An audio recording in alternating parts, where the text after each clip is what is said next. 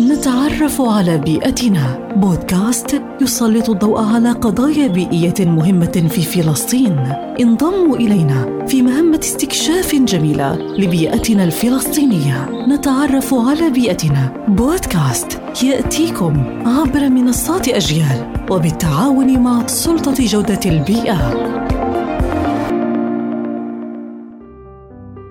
جدار الضم والتوسع العنصري. يعتبر جدار الضم والتوسع العنصري من أهم المؤثرات السلبية على البيئة الفلسطينية سواء تلك الآثار التي نشأت في فترة الأشغال والأعمال المتعلقة بإنشاء الجدار أو الآثار البيئية المتراكمة والمستمرة نتيجة إنشاء هذا الجدار سواء في التأثير على التنوع الحيوي والنظم البيئية الطبيعية الفلسطينية أو من خلال ظهور مناطق لممارسة النشاطات الملوثة للبيئة. أهمها مناطق التخلص من النفايات وحرقها في الأراضي القريبة من الجدار وفي محاذاته.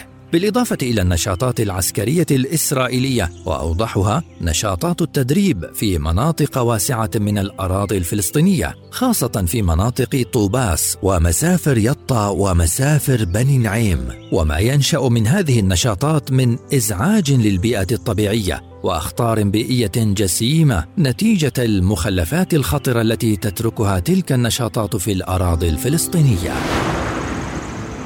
وخلينا نتذكر بيئتنا كنزنا لازم نحميها ونحافظ عليها.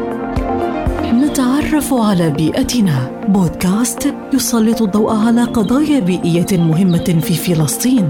انضموا إلينا في مهمة استكشاف جميلة لبيئتنا الفلسطينية. نتعرف على بيئتنا. بودكاست يأتيكم عبر منصات أجيال وبالتعاون مع سلطة جودة البيئة.